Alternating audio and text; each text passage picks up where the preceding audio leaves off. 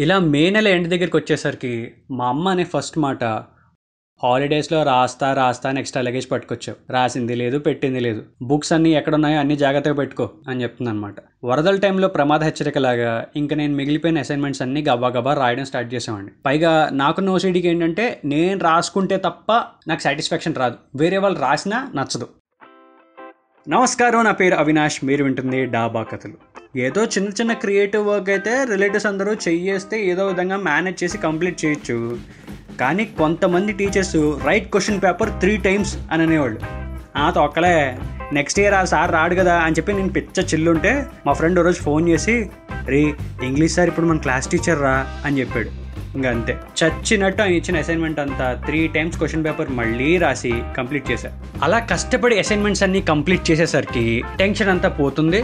అసలైన fun part మొదలవుతుంది.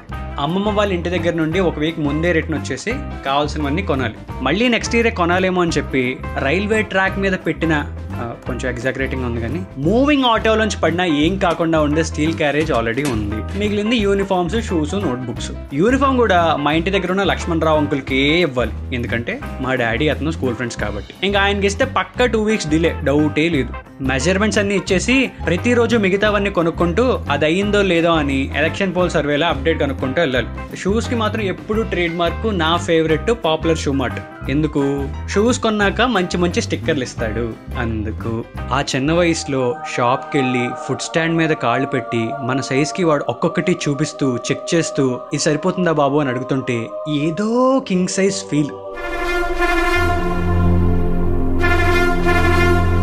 ఇంకా బ్యాగ్ విషయానికి వస్తే ఒకవేళ పాత ఐరన్ క్లిప్స్ బ్యాగ్ పాడైతే తప్ప కొత్త బ్యాగ్కి నో ఛాన్స్ నాకు తెలిసి ఎయిత్కి వచ్చాక ఫస్ట్ జిప్ బ్యాగ్ కొన్నారనమాట దానికే అలవైకుంఠపురంలో బంటూలో ఫీల్ అయిపోయాను నేను. బుక్స్కి మాత్రం అన్ని మా స్కూల్లోనే దొరుకుతాయి. వాళ్ళు ఇచ్చిన షీట్ పట్టుకొని వాళ్ళు చెప్పిన క్లాస్ రూమ్కి వెళ్ళి అడిగిన డబ్బులు ఇస్తే మొత్తం సెట్ అంతా ఇచ్చేస్తారు. నా క్రష్ కూడా ఆ రోజే వస్తుందేమో అని చెప్పి ప్రతి రీఓపెనింగ్ టైంలో వెయిట్ చేసేవాడిని. ప్రతిసారి వాళ్ళ డాడీ మాత్రం వచ్చి తీసుకెళ్ళిపోయారు అదేంటో.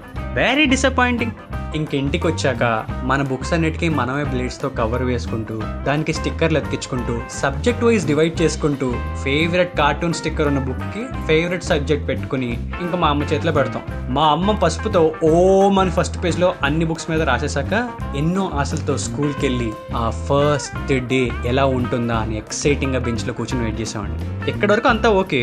ఆల్రెడీ టైలర్ లక్ష్మణరావు గురించి చెప్పాను కదా ఒక ఇయర్ మాత్రం మా డాడీ అతను చేసిన స్కామ్లో నా ప్యాంట్ సైజ్ రెండు అడుగులు ఎక్కువ కుట్టించారు. ఇది నాకు అస్సలు తెలియదు ఆ రీఓపెనింగ్ డే వచ్చేసరికి కొబ్బరి నూనె రాసుకుని పాపిడి దువ్వుకుని యూనిఫామ్ అండ్ షూస్ వేసుకుని ప్యాంట్కి మాత్రం అసహ్యంగా రెండు ఫోల్డ్ చేసి స్కూల్కి వెళ్తే